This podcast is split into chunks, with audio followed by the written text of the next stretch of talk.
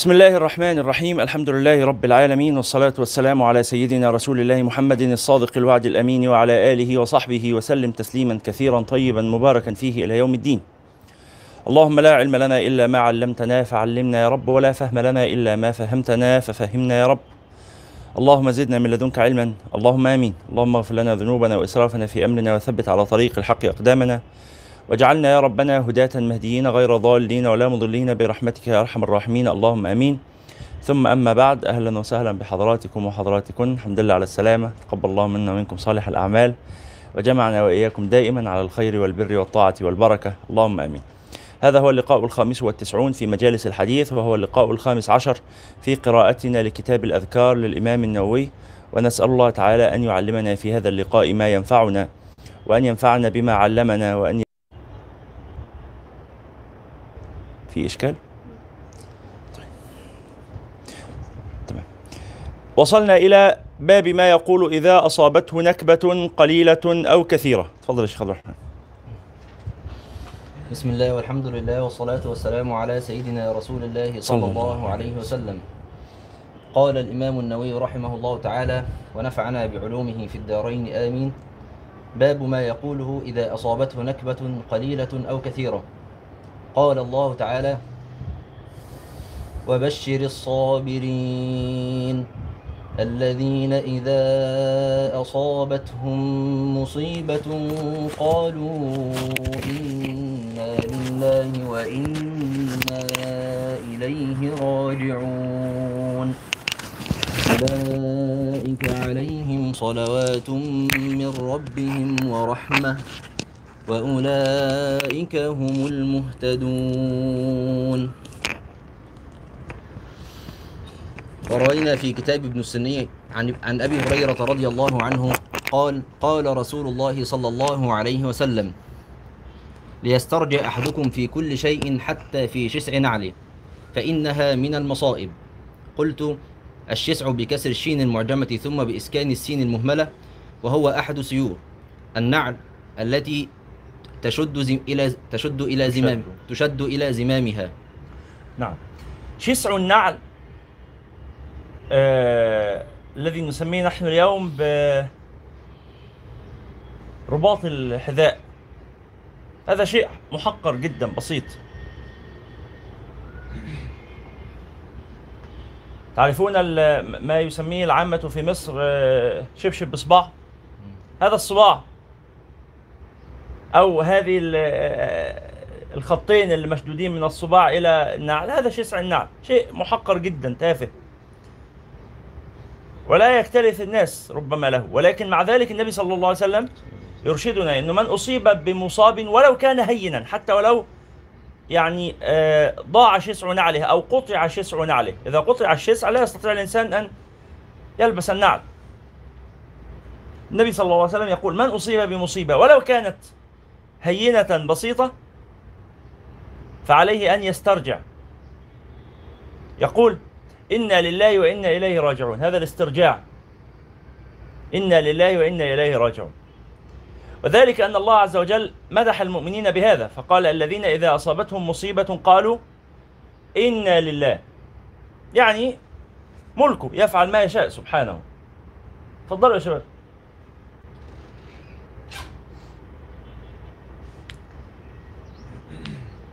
فنعم فقال إيه؟ إنا لله. يعني ليس لنا من الأمر شيء. أراد الله قطع الشسع خلاص. لا بأس. يعوضنا الله. حسبنا الله. سيؤتينا الله من فضله ورسوله. إنا إلى الله راغبون. حسبنا الله. سيؤتينا الله من فضله ورسوله. فهذا الإنسان إذا قطع شسع نعله فقال هذه الكلمة يكون مستحقا للوعد الإلهي الجليل في قوله سبحانه وتعالى الذين إذا أصابتهم مصيبة قالوا إنا لله وإنا إليه راجعون أولئك عليهم صلوات. وصلاة الله تعالى على العبد رحمة ومغفرة ورضوان وخيرات عظيمة. أولئك عليهم صلوات من ربهم ورحمة وأولئك هم المهتدون. يعني الفاهمون لحقائق الأمور. اهتدى فهم عرف فقه. هذا الذي أصابته هذه المصيبة الهينة فعلم أن ما في الكون من أمور لا يكون إلا بأمره كما قال القائل وكل شيء كائن أراده. سبحانه وتعالى فهو لما يريده فعال وما له في الخلق وليس في الخلق له مثال فهو لما يريده فعال وليس في الخلق له مثال سبحانه وتعالى. إذا الإنسان أدرك هذه الحقيقة وهذه الحقيقة كلنا يعرفها عقلا لكن أن- تكون مستقرة في القلب أن الأمر أمره والملك ملكه وأنه لا إله غيره وأنه المدبر وأنه فعال لما يريد. هذه الحقائق كلها إذا علمها الإنسان واستقرت في قلبه هانت عليه الدنيا. ولذلك النبي صلى الله صلى الله عليه وعلى آله صلوا عليه. ارفعوا أصواتكم بالصلاة عليه. صلى الله عليه وعلى آله وصحبه وسلم. أخبرنا أن آه اللهم صل على سيدنا كان من دعائه أن يقول اللهم إني أسألك من اليقين ما تهون به علينا مصائب الدنيا. ما العلاقة بين اليقين ومصائب الدنيا؟ أن صاحب اليقين يعلم أن لا يحدث شيء في الدنيا إلا بأمر الله وقضاء الله وتقدير الله سبحانه وتعالى. ولذلك قال الشيخ ابن عطاء الله السكندري إنما صبرهم على ما جرى علمهم بأنه يرى. إنما صبرهم على أقداره شهود حسن اختياره. إنما صبرهم على المأمور شهود حسن المقدور. إنما صبرهم على ما جرى علمهم بأنه يرى. أليس الله يرى ما كان؟ أليس الله قدر ما كان؟ إذا فيه الخير. إنا لله ليس لي من الأمر. خلاص. هكذا أراد الله. قدر الله. قدر الله. لم أقدر. وما شاء فعل. لم أفعل. فإذا برئ الإنسان من حوله وقوته هذه حقيقة قول لا حول ولا قوة إلا بالله أن يعيش الإنسان حياته كلها متبرئ من الحول. فإذا تبرأ من الحول لم تنسب إليه معصية لأنه لم ينسب الطاعة إلى نفسه. وإذا تمسك بالحول ونسب الطاعة إلى نفسه نسبت إليه المعاصي. ومعاصي الإنسان لا محالة أكثر من طاعته. لكن محض فضل الله أن يجعل المعصية بمثلها وأن يجعل الحسنة بعشر أمثالها. ده محض الفضل. فهو الموفق إلى الخير وهو القابل للخير وهو المعين على الخير والخير منه وإليه سبحانه وتعالى. فالإنسان إذا أصابته هذه المصائب ولو كانت بسيطة فردها إلى الله إلى ربه سبحانه وتعالى. وبرئ وتبرأ وخرج من حوله وقوته قال الله عز وجل عنه إنه مهتد أولئك عليهم صلوات من ربهم. صلاة الله على العبد رحمة. الله يرحمه الله يغفر له الله يرقيه. لأنه فهم لأنه برئ من الحول قال يا رب أنا ليس لي من الأمر شيء. هذا ما شئت. وما شئت ينسبه إلى ربه نسبة الراضي لا نسبة الساخط فيقول لما يا رب تفعل بي وتفعل؟ ولكن يقول ماض في حكمك عدل في قضاءك. هذا قول النبي صلى الله عليه وسلم. عدل في قضاءك. أسألك بكل اسم هو لك سميت به نفسك أو أنزلته في كتابك أو علمته أحدا من خلقك أو استأثرت به في علم الغيب عندك أن تجعل القرآن العظيم ربيع صدري وجلاء همي وذهاب حزني وغمي. فشوف ليسترجع أحدكم النبي صلى الله عليه وسلم يأمرنا بلام الأمر ليسترجع من صيغ الأمر اللام المقترنة بالفعل المضارع. ليسترجع أحدكم في كل شيء.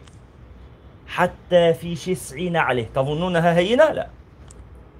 إن الله لا يستحي أن يضرب مثلا ما. أي مثل؟ لا يستحي ربنا من ضربه. لماذا؟ لأنه ما تظن أنت حقير وفي الحقيقة معجز. إن الذين تدعون من دون الله لن يخلقوا لن يخلقوا. وانظر إلى هذا التحدي الدائم إلى المستقبل. يعني الله عز وجل لم يقل إن الذين تدعون من دون الله لم يخلقوا ذبابا. فيكون الأمر إخبارا عما كان. لا. هذا إخبار عن المستقبل بالتحدي المطلق المفتوح إلى يوم القيامة. فليخلقوه إن أرادوا. لن تنفذوا من أقطار السماوات والأرض. يا معشر الإيه؟ الجن والإنس. لن. أن إن استطعتم أن تنفذوا من أقطار السماوات والأرض فانفذوا. لا تنفذون إلا بسلطان. أن يمكنكم الله عز وجل من النفوذ. ولكم أفق وأمد إن الذين تدعون من دون الله لن يخلقوا ذبابا ولو اجتمعوا له. وإن يسلبهم الذباب شيئا لا يستنقذون الأمر حتى أتفه من الخلق أبسط من ذلك.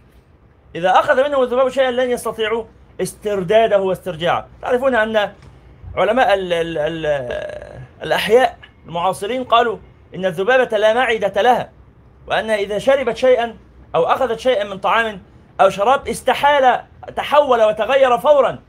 في خراطيم سحب ال- الغذاء وال- والشراب فتتغذى من به فور أخذها له فيتحول ويتغير.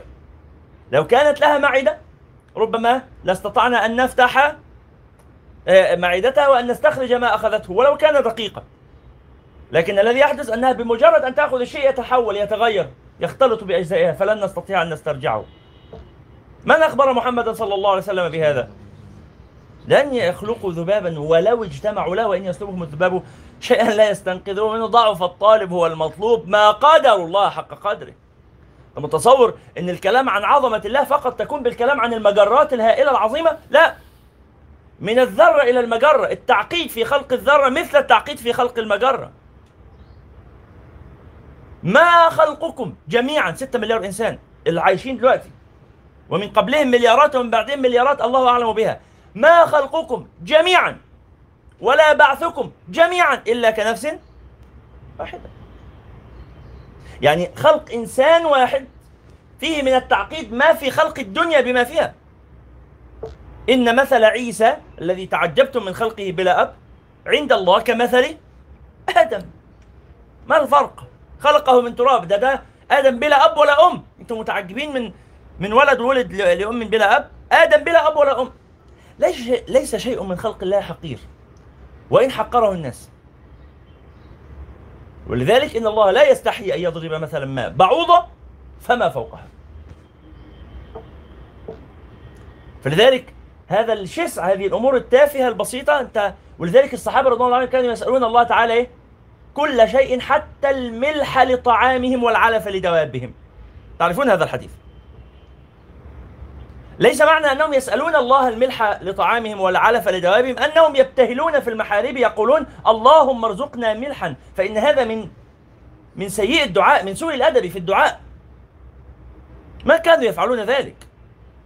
يظن بعض الناس أنهم ينبغي أن يسأل الله تعالى كل شيء يعني أن يبتهلوا إلى الله بالدعاء في المحقرات من الأمور. فيقول اللهم ارزقنا آيس كريم. هذا من سوء الأدب. ما ينبغي. وإنما كان دعاء النبي صلى الله عليه وسلم ودعاء الصحابة بأمور الآخرة. فإن دعوا بشؤون الدنيا دعوا بها مجملا. اللهم آتنا في الدنيا حسنة. بعضها كده.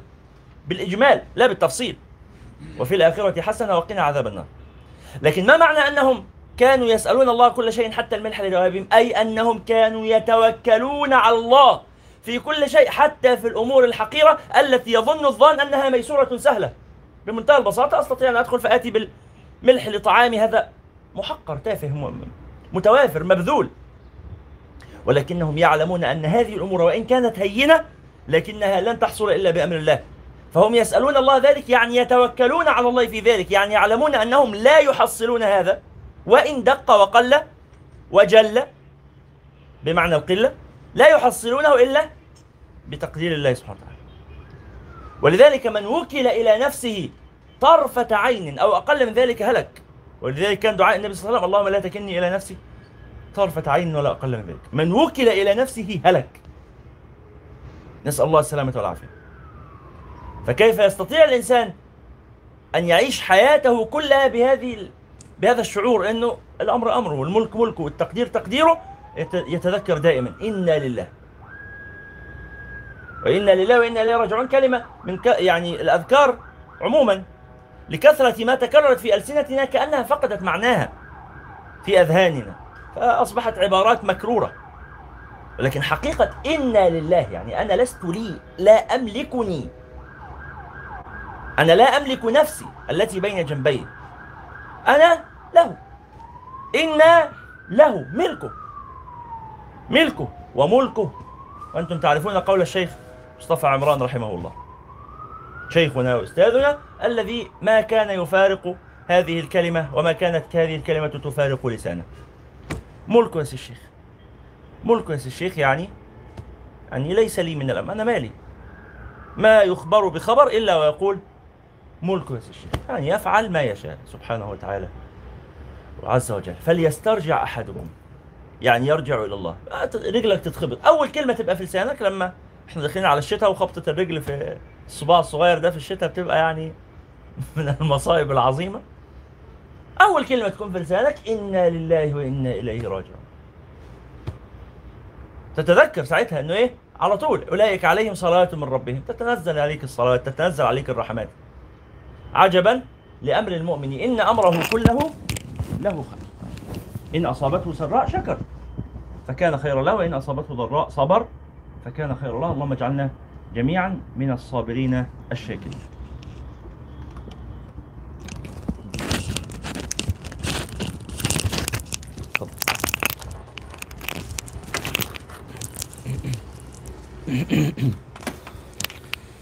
باب ما يقوله إذا كان عليه دين عجز عنه.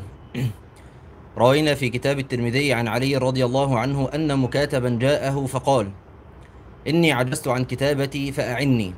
قال ألا أعلمك كلمات علمنيهن رسول الله صلى الله عليه وسلم؟ لو كان عليك مثل جبل دينا أداه الله عنك. قال قل اللهم اكفني بحلالك عن حرامك وأغنني بفضلك عمن سواك. قال الترمذي حديث حسن وقد قدمنا في باب ما يقال عند الصباح والمساء حديث أبي داود عن أبي سعيد الخدري في قصة الرجل الصحابي الذي يقال له أبو أمامة وقوله هموم لزمتني وديون. مكاتب يعني عبد يريد أن يتحرر فيتفق مع سيده على أن يذهب فيعمل ويدفع أقساط. تسمى بنجوم الكتابة أو أقساط الكتابة. أقساط معينة بعد فترة يتحرر يعني يشتري حريته بنفسه. بعض الناس لا يحب أن يستقل عن سيده يحب أن يعيش حياة العبيد فإنها حياة أهنأ. حياة العبد أهنأ بالا من حياة السيد. غالبا. آه لماذا؟ لأن العبد تكفل له أمور لا تكفل للسيد. يجب على مالك العبد أن يكفل له طعامه وشرابه وملبسه ومسكنه. فالعبد لا يفكر في تدبير أمر معايشه. بخلاف السيد فإنه يتكبد هذه الهموم يفكر من أين يكسب عيشه. يحتاج إلى العمل يحتاج إلى تجارة إلى السفر إلى الرحلة. وبهذه المغامرة التي يخوضها السيد ربما يحصل مكاسب كبيرة ربما لا يحصل لكن العبد لا يدخل في مغامرة. ولذلك فكثير من الناس يحب حياة العبيد. ولذلك فالعبد آه، فعبد الله فيه هذا المعنى أنه يعلم أن الله تعالى كافل له رزقه. من أراد أن يعيش في هذه الدنيا مرتاحا فليعش عبدا. ومن أراد أن يعيش سيدا يظن أنه سيكون سيدا فسيعيش حياة الشقاوة. ومن أعرض عن ذكري فإن له معيشة ضنكا. لن يسعد هذا الإنسان. هذا الذي وكل إلى نفسه. خلاص يدبر شأن نفسه. العبد يقول أنا لا أحسن التدبير. أنا عبد. إمكانياتي محدودة. فاللهم دبر لي لأنه سيدي. لكن فالذي يعيش عبدا يعيش هانئا. والذي يريد ويظن أنه سيعيش سيدا هو في الحقيقة سيعيش خاسئا. هذا الذي وكل إلى نفسه. فالشاهد هذا عبد يريد أن يتحرر. طبعا نحن نتحدث هنا عن عبودية البشر للبشر. والتحرر عنها مكرمة أمر حسن ولكنه ليس واجبا. ليس واجبا. فإن بعض الناس يناسبهم هذا كالموظفون في زماننا. ليس كل الناس يصلح لأن يكون صاحب عمل مستقل حر. ليس كل الناس يصلح لهذا. وفي العمل الحر من المخاطرات ما قد لا يطيقه كثير من الناس. فنجد كثير من الناس أهنأ له أن يعيش موظفا يفعل ما يكلف به يذهب إلى العمل في الموعد المحدد فيقوم ببعض المهام ثم يتقاضى عنها راتبا في نهاية الشهر ويعيش هانئا لا يضره ولا يشغله ما حققت الشركة من أرباح أو خسائر صحيح؟ هذه تشبه حياة العبيد ليست مذمومة لا نقول هذا على سبيل ذم الوظيفة أو على سبيل ذم العبودية نقول إنها طبائع للناس وإذا كان كل الناس أرباب أعمال فمن؟ فأين الموظفون. الله تعالى قدر المقادير ووزع الأرزاق في الإمكانات النفسية والاستعدادات والرغبات. إنسان مغامر إنسان آخر آه، مستقر. الطباع يعني أحوال الناس مختلفة. فهذا رجل عبد يريد أن يتحرر فذهب يقول للناس ساعدوني في دفع الأقساط. ساعدوني في دفع نجوم الكتابة حتى أتحرر. فقال له سيدنا علي بن أبي طالب رضي الله تعالى عنه كلمة دعاء تعلمه من النبي صلى الله عليه وسلم. قال ألا أعلمك كلمات؟ هذه أفضل من أن أعطيك مالا يساعدك؟ أن تكون قوي النفس. ألا أعلمك كلمات؟ علمنيهن رسول الله صلى الله عليه وسلم. لو كان عليك مثل جبل دينا أداه الله عنك. من يكون عليه ديون كالجبال؟ مستحيل. يعني الذهب في الدنيا كله أصلا ليس مثل الجبل. لكن لو افترضنا أن ديونك مثل جبل من الذهب فقلت هذه الكلمات أداها الله عنك. اللهم اكفني بحلالك عن حرامك وأغنني بفضلك عمن سواك. تفضل. آه، آه، الكتاب موجود على زوم إن شئتم أن تق... يعني تنظروا فيه لأن الشاشة مش متوفرة النهاردة للعرض. طيب ست... ممكن؟ إذا مجهدة خليها المرة الجاية. ممكن بس أجيب الشاشة أجيب الحاجة من هناك. طيب ماشي. خلاص. أنتوا معكم تليجرام. إن شئتم افتحوا هواتفكم تجدون ال- الكتاب لمن أراد أن يقرأ يعني أن يتابع بنظره مع سماع أذنه. واللقاء المقبل تكون الشاشة مجهزة عشان لا يضيع الوقت الآن في التجهيز. تفضل. باب ما يقوله من بلى بالوحشة. باب ما يقوله من بلي من بلي بالوحشة. رأينا في كتاب ابن السني عن الوليد بن الوليد رضي الله عنه أنه قال يا رسول الله إني أجد وحشة. قال إذا أخذت مضجعك فقل أعوذ بكلمات الله التامات من غضبه وعقابه وشر عباده ومن همزات الشياطين وأن يحضرون فإنها لا تضرك أو لا تقربك.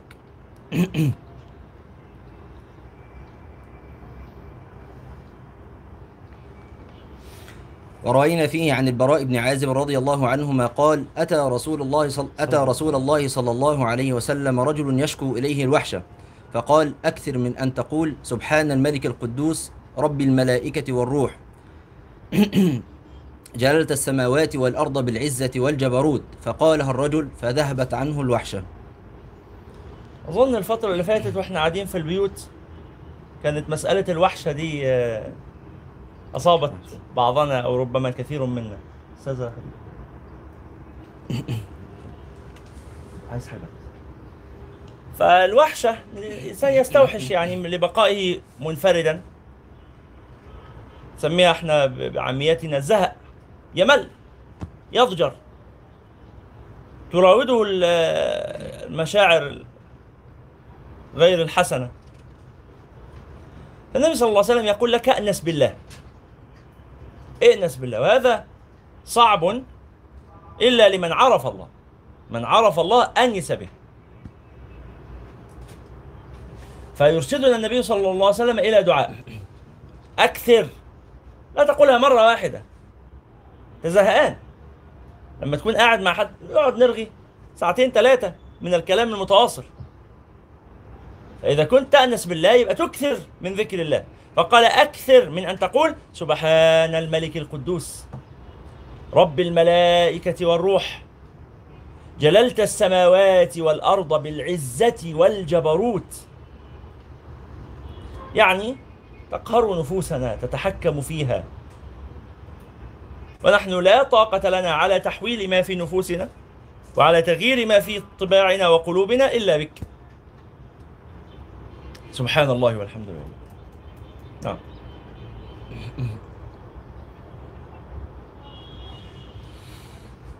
باب ما يقوله من بلي بالوسوسة. معلش يا شيخ عبد الرحمن إحنا الزملاء في زوم. كنا بنسعد بقراءتكم. فنريد أن نسعد بقراءتكم اليوم أيضا. ثم نعود إلى قارئنا الشيخ عبد الرحمن. فمعنا الشيخ عليمي موجود؟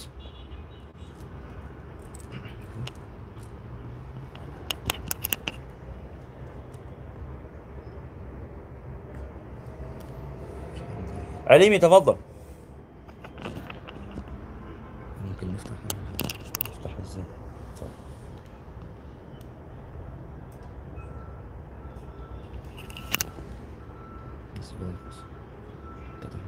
تمام. عليمي تفضل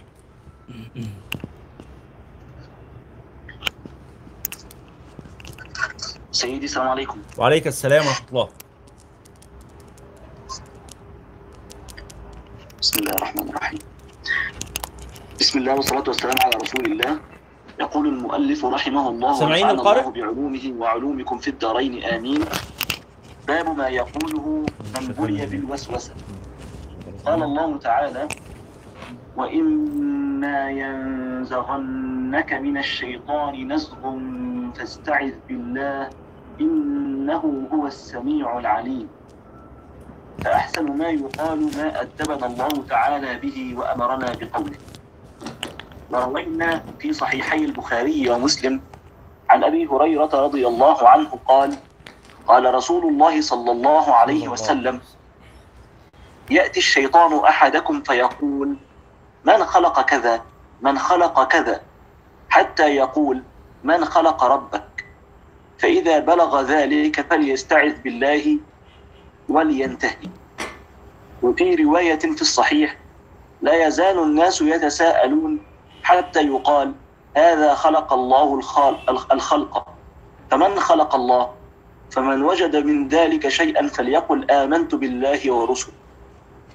وروينا في كتاب ابن السني عن عائشة رضي الله عنها قالت قال رسول الله صلى الله عليه وسلم من وجد من هذا الوس الوسواس شيئا فليقل آمنا بالله وبرسله ثلاثة فإن ذلك يذهب عنه. وروينا في صحيح مسلم عن عثمان بن أبي العاص رضي الله عنه قال قلت يا رسول الله إن الشيطان قد حال بيني وبين صلاتي وقراءتي يلبسها علي. فقال رسول الله صلى الله عليه وسلم ذلك الشيطان يقال له خنزب. فإذا أحسسته فتعوذ بالله منه وادفل على يسارك ثلاث. ففعلت ذلك فأذهبه الله عني قلت خنزب بخاء معجبة ثم نون ساكنة ثم زاي مفتوحة ثم باء موحدة. واختلف العلماء في ضبط الخاء منه فمنهم من فتحها ومنهم من كسرها. وهذان مشهوران ومنهم من ضمها. حكاه ابن الأثير في نهاية الغريب والمعروف الفتح والكسر. وروينا في سنن أبي داود بإسناد جيد عن أبي زميل قال قلت لابن عباس رضي الله عنهما ما شيء أجده في صدري. قال ما هو؟ قلت والله لا أتكلم به. فقال لي أشيء من شك وضحك؟ قلت وما نجا منه أحد حتى أنزل الله تعالى. وقال. فإن عفوا. مرة أخرى فقال لي أشيء؟ فقال لي أشيء من شك وضحك. وقال ما نجا منه أحد حتى أنزل الله تعالى. فإن كنت في شك مما أنزلنا إليك. الآية. فقال لي إذا وجدت في نفسك شيئا فقل هو الأول والآخر والظاهر والباطن وهو بكل شيء عليم. وروينا بإسنادنا الصحيح في رسالة الأستاذ أبي القاسم القشيري رحمه الله تعالى عن أحمد بن عطاء الرذباري السيد الجليل رضي الروذباري الله بفتح الذال آه، مسكنة في النسخة اللي معايا يا سيدي. حاضر أحمد بن عطاء الرذباري السيد الجليل رضي الله عنه قال كان لي استقصاء في أمر الطهارة فضاق صدري ليلة لكثرة ما صببت من ماء ولم يسكن قلبي. فقلت يا رب عفوك عفوا فسمعت هاتفا يقول العفو في العلم فزال عني ذلك. وقال بعض العلماء يستحب قول لا إله إلا الله لمن ابتلي بالوسوسة في الوضوء. أو في الصلاة وشبههما فإن الشيطان إذا سمع الذكر خنس أي تأخر وبعد فلا إله إلا الله رأس الذكر.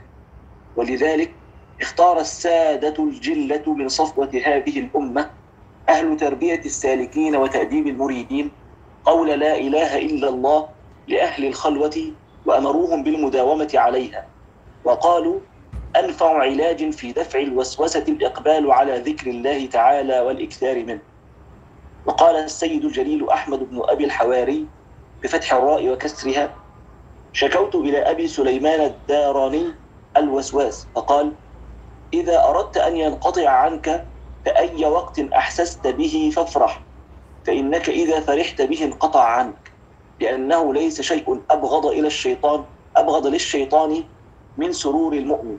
وإن اغتممت به زادك قلت وهذا مما يؤيد ما قاله بعض الأئمة. إن الوسواس إنما يبتلى به من كمل إيمانه فإن اللص لا يقصد بيتا خربا الله. سبحان. الله. الله الله الله. شفتوا شفتوا التابعي اللي يقول لسيدنا عبد الله بن عباس أنا قلقان.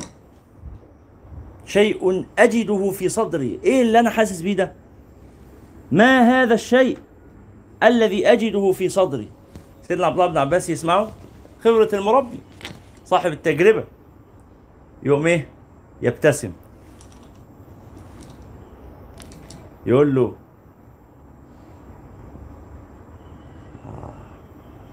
عن أبي آه، زميل قال قلت لأبي عباس ما شيء أجده في صدري الآن؟ جدا.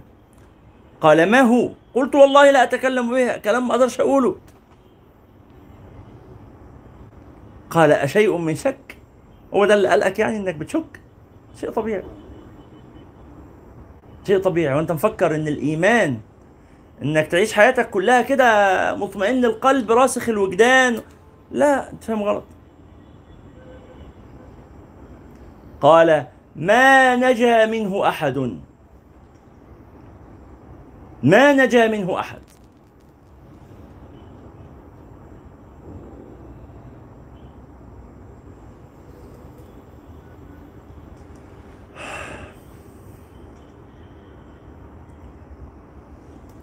شأن اليقين.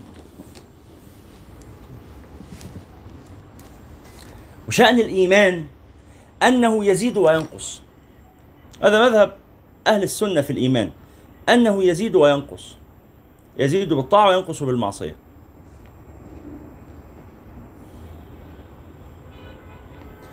وهذا يجعله حيا في القلوب. ويجعله حقيقيا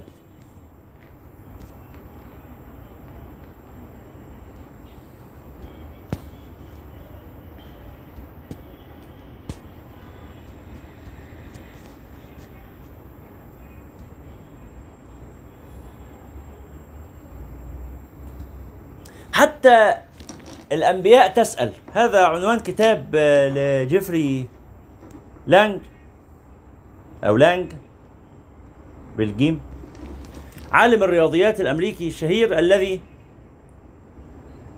آه، قرأ ترجمة لمعاني القرآن فوجد في الصفحة الأولى منها أن الملائكة تقول أتجعل فيها؟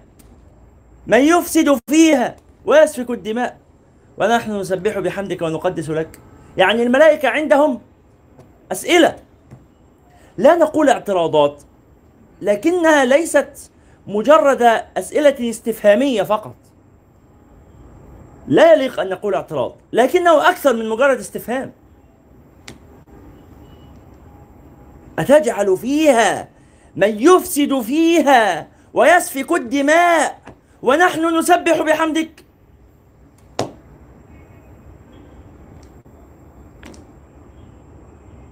تعجب. يمكننا أن نقول تعجب. يا رب ما هذا؟ يعني حكمتك يعني. يا رب لما تفعل هذا؟ العبادة وإحنا بنعبد. الأرض ما خلق فيها قبل كده الجن و- و- و- وافسدوا ليه؟ ليه يا رب؟ سؤال لماذا؟ سؤال مشروع. ليس ممنوعا.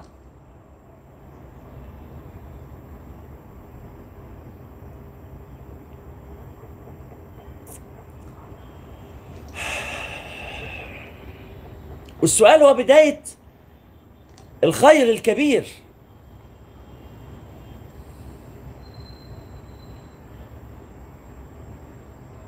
سيدنا إبراهيم سأل وقال ربي أرني عايز أشوف كيف تحيي الموت. قال أولم تؤمن؟ قال إيه؟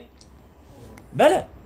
حصل الإيمان ولكن ليطمئن قلبي أنا عايز مستوى آخر من الإيمان أنا عايز إيمان المشاهدة. ولكن ليطمئن قلبي. قال فخذ أربعة من الطير فصرهن إليك إلى آخر القصة. سيدنا إبراهيم اللي بيطلب هذا الطلب ده دخل النار وخرج منها سليم. ولكن رغبة في المزيد. الله عز وجل وعد أهل الجنة أنهم لهم ما يشاءون فيها ولدينا مزيد. للذين أحسنوا الحسنى. الحسنى الجنة وزيادة. ليه الزيادة؟ المؤمن هذا شأنه. المؤمن يطلب المزيد لا يهدأ ولا يستقر ولا يرضى ولا يطمئن إلا برؤية وجه الله الكريم. للذين أحسنوا الحسنى هذه الجنة وزيادة. ما الزيادة؟ رؤية الله عز وجل. فإذا رأوا الله عز وجل انتهت آمالهم خلاص هذا غاية الأمل ما في شيء بعد ذلك. لكن طول ما هذا لم يحدث يفضل إيه؟ ربي أرني أنظر إليك. ده طلب طلبه سيدنا موسى؟ عايز أشوف. يا رب عايز أشوفك يا رب. أنا سامع. موسى كليم الله. خلق الله تعالى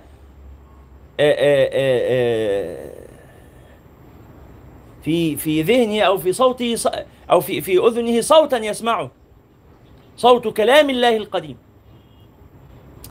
فقال طب أنا سمعت. عايز أشوف. أرني أنظر إليك. قال لن تراني لسه مش دلوقتي. وإذا سألتك أن أراك حقيقة فامنح ولا تجعل جوابي لن ترى. هذا طلب الطالب. يا رب ما أنا كلمة لن تراني دي وجع قلبي. أنا عايز أشوف. فربنا يبشر المؤمنين هيحصل إن شاء الله. لكن إيه؟ في الجنة. جعلنا الله وإياكم من أهل الجنة يا رب. واجزم أخي برؤية الإله في جنة الخلد بلا تناهي.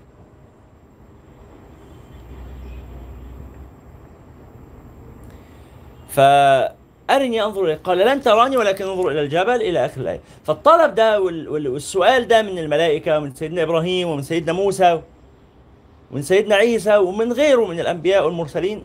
كله بيدل على إن هذه الحالة في القلب اللي هي اسمها الإيمان قابلة للزيادة. وقد يعتريها شيء من الشك أو الحيرة أو القلق. الدال على الصدق.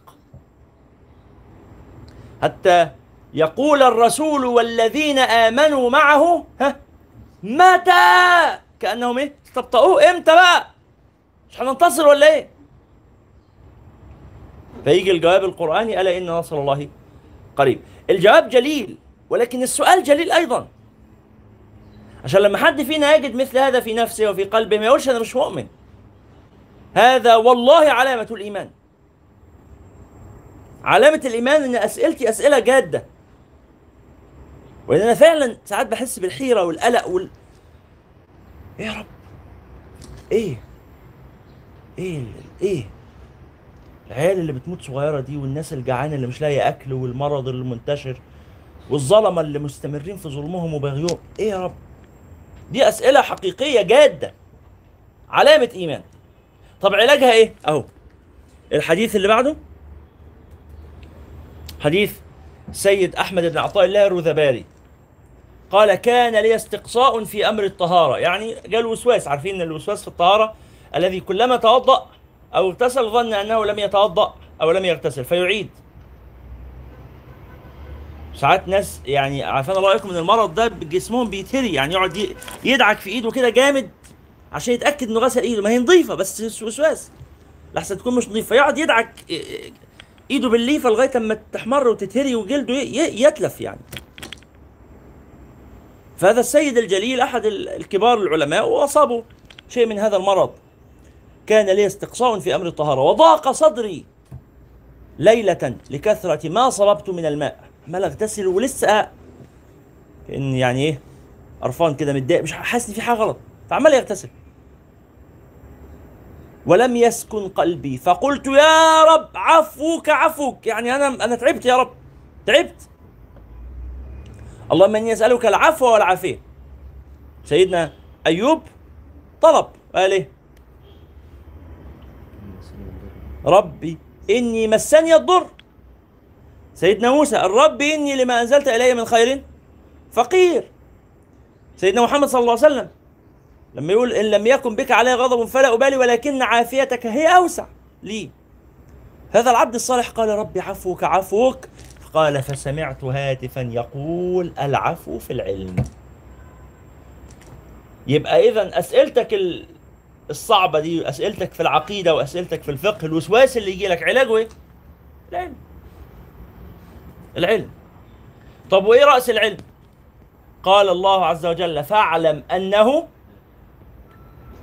لا إله إلا الله. هذا هو رأس العلم هذا هو أصل العلم.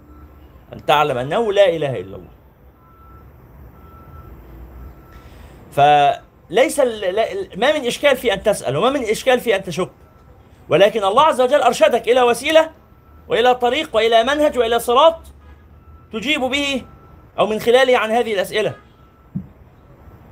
وهو العلم علم العقيدة وعلم الفقه وعلم الأخلاق والتزكية. فقال إيه؟ العفو في العلم فزال ذلك عني. يعني تذكرت ما عندي من العلم.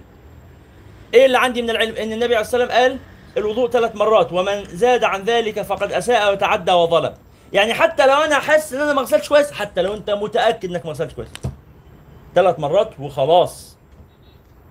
لما تفتكر العلم ما هو المشكلة إيه؟ إن أنت تعتمد على نفسك وعلى عقلك. ولذلك اللي يلتجئ بكتاب الله وسنة رسول الله صلى الله عليه وسلم يطمئن. ولذلك سيدنا عبد الله بن عباس يقول أيها الناس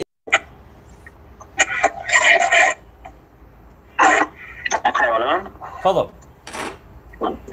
باب ما يقرأ على المعتوه والملدوق روينا في صحيحي البخاري ومسلم عن أبي سعيد الخدري رضي الله عنه قال انطلق نفر من أصحاب رسول الله صلى الله عليه وسلم في سفرة سافروها حتى نزلوا على حي من أحياء العرب. فاستضافوهم فأبوا أن يضيفوا فاستضافوهم فأبوا أن يضيفوهم. فلدغ, فلدغ سيد ذلك الحي فسعوا له بكل شيء لا ينفعه شيء. فقال بعضهم لو أتيتم هؤلاء الرهط الذين نزلوا لعلهم أن يكون عندهم بعض شيء. فأتوهم فقالوا يا أيها الرهط إن سيدنا لدغ وسعينا له بكل شيء لا ينفعه. فهل عند أحد منكم من شيء؟ قال بعضهم إني والله لأرقي ولكن والله لقد استضفناكم فلم تضيفونا. فما, فما أنا براق لكم حتى تجعلوا لنا جعلا. فصلحوهم على قطيع من الغنم. فانطلق فانطلق يتفل عليه ويقرأ. الحمد لله رب العالمين. فكأنما نشط من عقال. فانط- فكأنما آه وعندي هنا مشكولة بشكل مختلف. فكأنما نشط من عقال. فانطلق يمشي وما وما به قلبه. فأوفوهم لا بسكون اللام بسكون اللام نعم. قل- قلبة. فانطلق يمشي وما به قلبة. فأوفوهم جعلهم الذي صالحوهم عليه. فأوفوهم. وقال بعضهم فأوفوهم. نعم. نعم. لا معلش فأوفوهم مرة أخرى. فأوفوهم جعلهم الذي صالحوهم عليه. صحيح؟ صحيح. وقال بعضهم اقسموا فقال الذي رقى لا تفعلوا حتى نأتي النبي صلى الله عليه وسلم. فنذكر له الذي كان فننظر الذي يأمرنا. فقدموا على النبي صلى الله عليه وسلم فذكروا له فقال وما يدريك أنها رقي رقية. ثم قال قد أصبتم اقسموا واضربوا لي معكم سهما. وضحك النبي صلى الله عليه وسلم. هذا لفظ رواية البخاري وهي أتم الروايات. وفي رواية فجعل يقرأ أم القرآن ويجمع بزاقه ويدفل. فبرأ الرجل. وفي رواية فأمر له بثلاثين شاة. قلت قوله وما به قلبة وهي بفتح القاف واللام والباء وما به قلبة. نعم. وهي بفتح القاف واللام والباء الموحدة أي وجع. وروينا في كتاب ابن السني عن عبد الرحمن بن أبي ليلى عن رجل عن أبيه قال جاء رجل إلى النبي صلى الله عليه وسلم فقال إن أخي إن أخي وجع وجع. وجع. وجع. نعم وجع. فقال وما وجع أخيك؟ قال به لمم قال فبعث, فبعث به إلي. فجاء فجلس بين يديه فقرأ عليه النبي صلى الله عليه وسلم فاتحة الكتاب وأربع آيات من أول سورة البقرة وآيتين من وسطها. وإله بسم الله الرحمن الرحيم وإلهكم إله واحد. لا إله إلا هو الرحمن الرحيم. إن في خلق السماوات والأرض. الآية. حتى فرغ من حتى فرغ من الآية وآية الكرسي وثلاث آيات من آخر سورة البقرة. وآية من أول سورة آل عمران. وشهد الله أن أنه لا إله إلا هو. إلى آخر الآية. وآية من سورة الأعراف إن ربكم الله الذي خلق السماوات والأرض. وآية من سورة من سورة المؤمنين فتعالى الله الملك الحق. لا إله إلا هو رب العرش الكريم.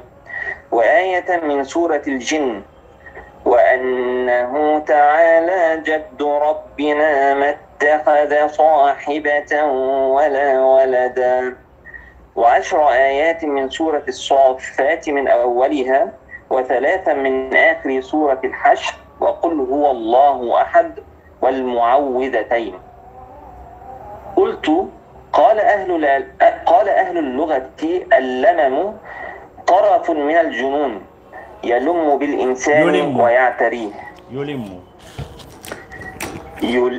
يلم بالإنسان ويعتريه فتح الله لك.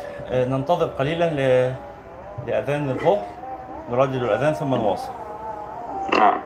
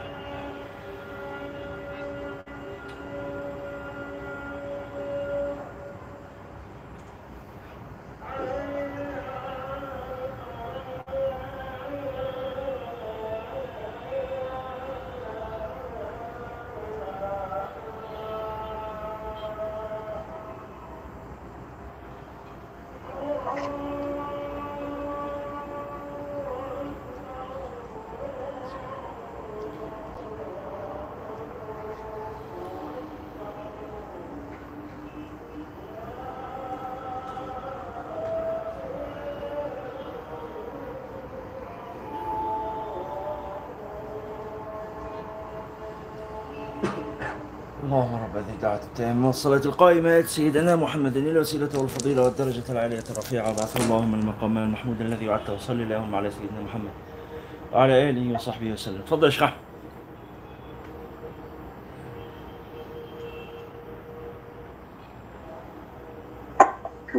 وروينا في سنن أبي داود بإسناد صحيح عن خارجة بن الصلت عن عمه قال أتيت النبي أتيت النبي صلى الله عليه وسلم فأسلمت ثم رجعت.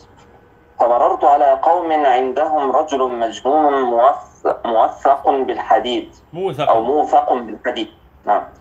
فقال أهله إني إنا حدثنا أن صاحبك هذا قد جاء بخير فهل عندك شيء تداويه؟ فرقيته بفاتحة الكتاب فبرأ فأعطوني مائة شاة. فأتيت النبي صلى الله عليه وسلم فأخبرته فقال "ه- هل إلا هذا؟ وفي رواية هل قلت غير هذا؟ قلت لا. قال خذها فلعمري لم- لمن أكل بر- برقيتي باطل لقد أكلت برقيتي حق. وروينا في كتاب ابن السني بلفظ آخر وهي رواية أخرى لأبي داود قال فيها عن خارجة عن عمه قال أقبلنا من عند النبي صلى الله عليه وسلم فأتينا على حي من العرب. فقالوا عندكم دواء فإن عندنا معتوها في القيود. فجاءوا بالمعتوه في القيود فقرأت عليه فاتحة الكتاب ثلاثة أيام غدوة وعشية. غدوة.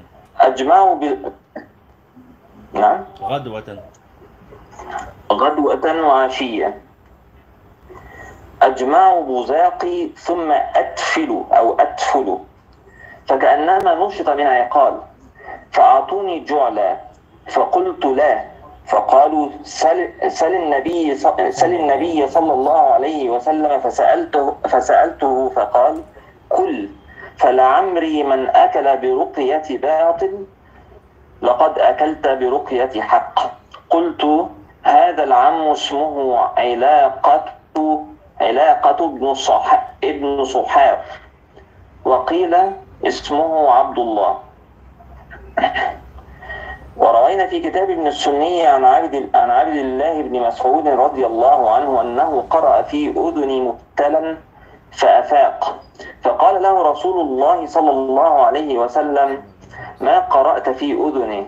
قال قرأت أفحسبتم أنما خلقناكم عبثا حتى فرغ من آخر السورة؟ فقال رسول الله صلى الله عليه وسلم لو أن رجلا موقنا قرأ بها على جبل لزال. صدق رسول الله. الله أكبر. الله أكبر. الصحابة رضوان الله عليهم يعلمون أن الله عز وجل قال وننزل من القرآن ما هو شفاء ورحمة. ما هو شفاء ورحمة. فكانوا عند رجل معتوه مجنون ممسوس أصابه لمم. فأخذ بعقله فسأله بعض أصحاب هذا الرجل أفيكم راق؟ يرقي يعالج. فقام إليهم أحد الصحابة فقال أنا أرقيه فقرأ عليه سورة الفاتحة فقط الفاتحة. هنا قد يقول قائل ما بالنا نقرأ اليوم على بعض مرضانا فلا يشفون. الجواب في آخر جملة من الحديث الأخير. قال صلى الله عليه وسلم لو أن رجلا موقنا قرأ بها على جبل لزال مسألة اليقين. مسألة مسألة اليقين. لو قرأنا باليقين يزول المرض ويزول البأس. بقضاء الله وهذا من الأسباب. والأسباب ليست حتمية النتائج. فقد نأخذ بالأسباب ولا تحصل النتائج. ولكنها أغلبية النتائج. فمن قدر الله ما هو معلق ومن قدر الله ما هو نافذ. فالقدر النافذ لا يزول بحال. مهما حاولت إزالته أو إزاحته أو تغييره لا يتغير. هذا قدر نافذ. ومن القدر ما هو معلق فهذا يندفع بالدعاء ويندفع بقراءة القرآن ويندفع بالأدوية والعلاجات وغير ذلك. وقد قال صلى الله عليه وسلم إن صلة الرحم تطيل العمر. فهذا العمر من إيه القدر المعلق. إن الله تعالى قدر أن هذا العبد إن وصل الرحم يعيش كذا وإن لم يصل الرحم يعيش كذا. هذا قدر معلق. وقال صلى الله عليه وسلم إن القضاء والدعاء يتعالجان في السماء يعني يتصارعان يتغالبان. فأيهما غلب صاحبه صعد به أو نزل به يعني إما أن يصعد الدعاء بالقضاء أو ينزل القضاء بالدعاء أيهما أقوى فقد يكون القضاء قويا لا يرده شيء ولا حتى دعاء النبي صلى الله عليه وسلم وما من دعاء أقوى همة وأعلى درجة ورتبة من دعاء النبي صلى الله عليه وعلى آله وصحبه وسلم. ومع ذلك يقول الله عز وجل استغفر لهم أو لا تستغفر لهم هذا قدر نافذ. إن تستغفر لهم سبعين مرة فلن يغفر الله لهم، ليه؟ قدر نافذ. ولذلك الشيخ ابن عطاء الله الإسكندري يقول إن سوابق الهمم لا تخرق أسوار الأقدار. يعني ما- مهما كانت الهمة عالية همة الدعاء واليقين في الدعاء عالي جدا لكن في أسوار للأقدار هذه لا تخرق. لكن في قضاء آخر وقدر آخر معلق فإذا كان الدعاء قويا والقضاء ضعيف يعني قابل لأن يرد فالدعاء القوي يأخذه ويرتفع طب إذا كان الدعاء ضعيفا ينزل القضاء يأخذ الدعاء وينزل ولكنه إيه؟ يقل. ولذلك يقول بعض الناس اللهم إني لا أسألك رد القضاء ولكني أسألك اللطف فيه. نحن يجوز أن نسأل الله رد القضاء. لكن من القضاء ما لا يرد فهذا هو الذي نسأل الله اللطف فيه. القضاء الذي لا يرد لكن من القضاء ما يرد بدلالة الحديث إن الدعاء والقضاء يتعالجان يعني يتصارعان في السماء أيهما غلب صاحبه وصعد به أو نزل به. ثم قال باب ما يعوذ به ما يعوذ به الصبيان وغيرهم. فضل الشيخ عبد الرحمن. باب ما يعوذ به الصبيان وغيرهم. روينا في صحيح البخاري رحمه الله عن ابن عباس رضي الله عنهما قال كان رسول الله صلى الله عليه وسلم يعوذ الحسن والحسين. أعيذكما بكلمات الله التامة من كل شيطان وهامة ومن كل عين لامة. ويقول إن أباكما كان يعوذ بهما كان يعوذ بها إسماعيل وإسحاق صلى الله عليهم أجمعين وسلم. قلت قال العلماء الهامة بتشديد الميم وهي كل ذات سم وهي, وهي كل ذات سم يقتل كالحية وغيرها والجمع الهوام. قالوا وقد يقع الهوام على ما يدب من الحيوان وإن لم يقتل كالحشرات. ومنه حديث كعب عن عن ابن عجرة رضي الله عنه أي ومنه حديث كعب بن عجرة رضي الله عنه أيؤذيك هوام رأسك أي القمل؟ وأما العين اللامة بتشديد الميم وهي التي تصيب ما نظرت إليه بسوء. ما نظرت. ما نظرت؟ وهي التي تصيب ما نظرت. وهي التي تصيب ما نظرت إليه بسوء. أعيذكما بكلمات الله التامة من كل شيطان وهامة ومن كل عين لامة أعيذكم بنظرات الله التامة من كل شيطان وهامة ومن كل عين لامة تعوذنا بكلمات الله التامة من كل شيطان وهامة ومن كل عين لامة وصل اللهم على سيدنا محمد وعلى آله وصحبه وسلم. ونختم بالكلمات الباقيات الصالحات. نقول سبحان الله والحمد لله ولا إله إلا الله والله أكبر. ولا حول ولا قوة إلا بالله. فهذه الخمس الباقيات الصالحات. ثم نزيد عليها فنقول إنا لله وإنا إليه راجعون.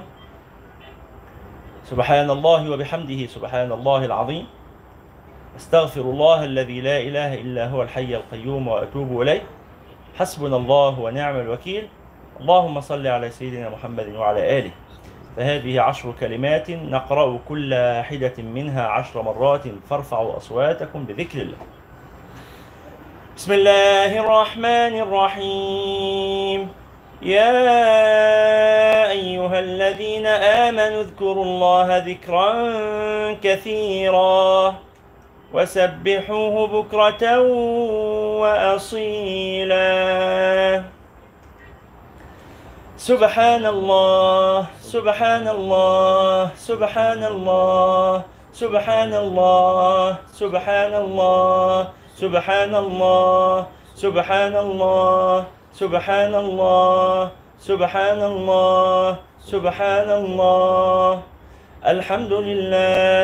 الحمد الحمد لله الحمد لله الحمد لله الحمد لله الحمد لله الحمد لله الحمد لله الحمد لله الحمد لله الحمد لله الله أكبر الله أكبر الله أكبر الله أكبر الله أكبر الله أكبر الله أكبر الله أكبر الله أكبر الله أكبر الله أكبر الله أكبر. لا إله إلا الله لا إله إلا الله لا إله إلا الله لا إله إلا الله لا إله إلا الله لا إله إلا الله لا إله إلا الله لا إله إلا الله. لا إله إلا الله لا إله إلا الله لا إله إلا الله لا إله إلا الله.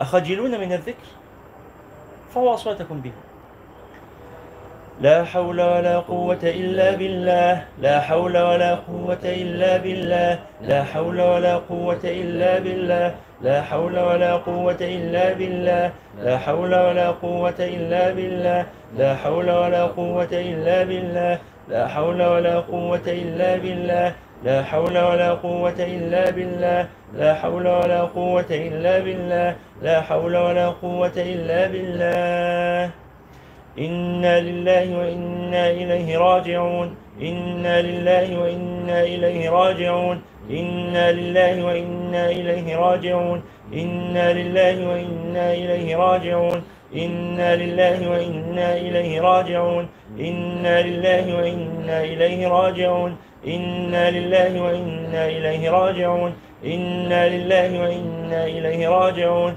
إنا لله وإنا إليه راجعون إنا لله وإنا إليه راجعون. إنا لله وإنا إليه راجعون. حسبنا الله ونعم الوكيل. حسبنا الله ونعم الوكيل. حسبنا الله ونعم الوكيل. حسبنا الله ونعم الوكيل. حسبنا الله ونعم الوكيل. حسبنا الله ونعم الوكيل. حسبنا الله ونعم الوكيل. حسبنا الله ونعم الوكيل. حسبنا الله ونعم الوكيل. حسبنا الله ونعم الوكيل. حسبنا الله ونعم الوكيل. سبحان الله وبحمده سبحان الله العظيم. سبحان الله وبحمده سبحان الله العظيم. سبحان الله وبحمده سبحان الله العظيم. سبحان الله وبحمده سبحان الله العظيم. سبحان الله وبحمده سبحان الله العظيم. سبحان الله وبحمده سبحان الله العظيم. سبحان الله وبحمده سبحان الله العظيم. سبحان الله وبحمده سبحان الله العظيم. سبحان الله وبحمده سبحان الله العظيم. سبحان الله وبحمده سبحان الله العظيم. سبحان الله وبحمده سبحان الله العظيم. سبحان الله وبحمده سبحان الله العظيم. نستغفر الله الذي لا إله إلا هو الحي القيوم ونتوب إليه. نستغفر الله الذي لا إله إلا هو الحي القيوم ونتوب إليه. نستغفر الله الذي لا إله إلا هو الحي القيوم ونتوب إليه. نستغفر الله الذي لا إله إلا هو الحي القيوم ونتوب إليه. نستغفر الله الذي لا إله إلا هو الحي القيوم ونتوب إليه. نستغفر الله الذي لا إله إلا هو الحي القيوم ونتوب إليه. نستغفر الله الذي لا إله إلا هو الحي القيوم ونتوب إليه. نستغفر الله الذي لا إله إلا هو الحي القيوم ونتوب إليه. نستغفر الله الذي لا إله إلا هو الحي القيوم ونتوب إليه. نستغفر الله الذي لا إله إلا هو الحي القيوم ونتوب إليه. نستغفر الله الذي لا إله إلا هو الحي القيوم ونتوب إليه. نستغفر الله الذي لا إله إلا هو الحي القيوم ونتوب إليه. اللهم صل على سيدنا محمد وعلى آله. اللهم صل على سيدنا محمد وعلى آله. اللهم صل على سيدنا محمد وعلى آله. اللهم صل على سيدنا محمد وعلى آله. اللهم صل على سيدنا محمد وعلى آله. اللهم صل على سيدنا محمد وعلى آله. اللهم صل على سيدنا محمد وعلى آله. اللهم صل على سيدنا محمد وعلى آله. اللهم صل على سيدنا محمد وعلى آله. اللهم صل على سيدنا محمد وعلى آله. اللهم صل على سيدنا محمد وعلى آله. اللهم صل على سيدنا محمد وعلى آله. اللهم صل على سيدنا محمد وعلى آله. اللهم صل على سيدنا محمد وعلى آل سيدنا محمد. اللهم صل أفضل صلاة على أسعد مخلوقاتك سيدنا محمد وعلى آله وصحبه وسلم عدد معلوماتك ومداد كلماتك كلما ذكرك الذاكرون وغفل عن ذكره الغافلون. صلى الله عليه وعلى آله وصحبه. وسلم تسليما كثيرا. اللهم صل على سيدنا محمد في الأولين وصل على سيدنا محمد في الآخرين وصل على سيدنا محمد في كل وقت وحين. وصل على سيدنا محمد في الملأ الأعلى إلى يوم الدين. اللهم صل على سيدنا محمد صلاة ترضيك وترضيه وترضى بها عنا. اللهم صل على سيدنا محمد صلاة تغفر لنا بها ذنوبنا وتستر علينا بها عيوبنا وتشفي بها مرضانا وترحم بها موتانا وتقضي بها ديوننا وترد بها غائبنا. اللهم صل على سيدنا محمد عبدك ونبيك ورسولك النبي الأمي وعلى آله وصحبه وسلم تسليما كثيرا. عدد ما أحاط به علمك وخط به قلمك وأحصاه كتابك. وارض اللهم عن سادتنا أبي بكر وعمر وعثمان وعلي وعن الصحابة أجمعين وعن التابعين وتابعيهم بإحسان إلى يوم الدين. سبحان ربك رب العزة عما يصفون وسلام على المرسلين والحمد لله رب العالمين. سبحانك اللهم بحمدك أشهد أن لا إله إلا أنت أستغفرك وأتوب إليك. بسم الله الرحمن الرحيم والعصر. إن الإنسان لفي خسر إلا الذين آمنوا وعملوا الصالحات وتواصوا بالحق وتواصوا بالصبر. سبحان ربك رب العزة عما يصفون وسلام على المرسلين والحمد لله رب العالمين.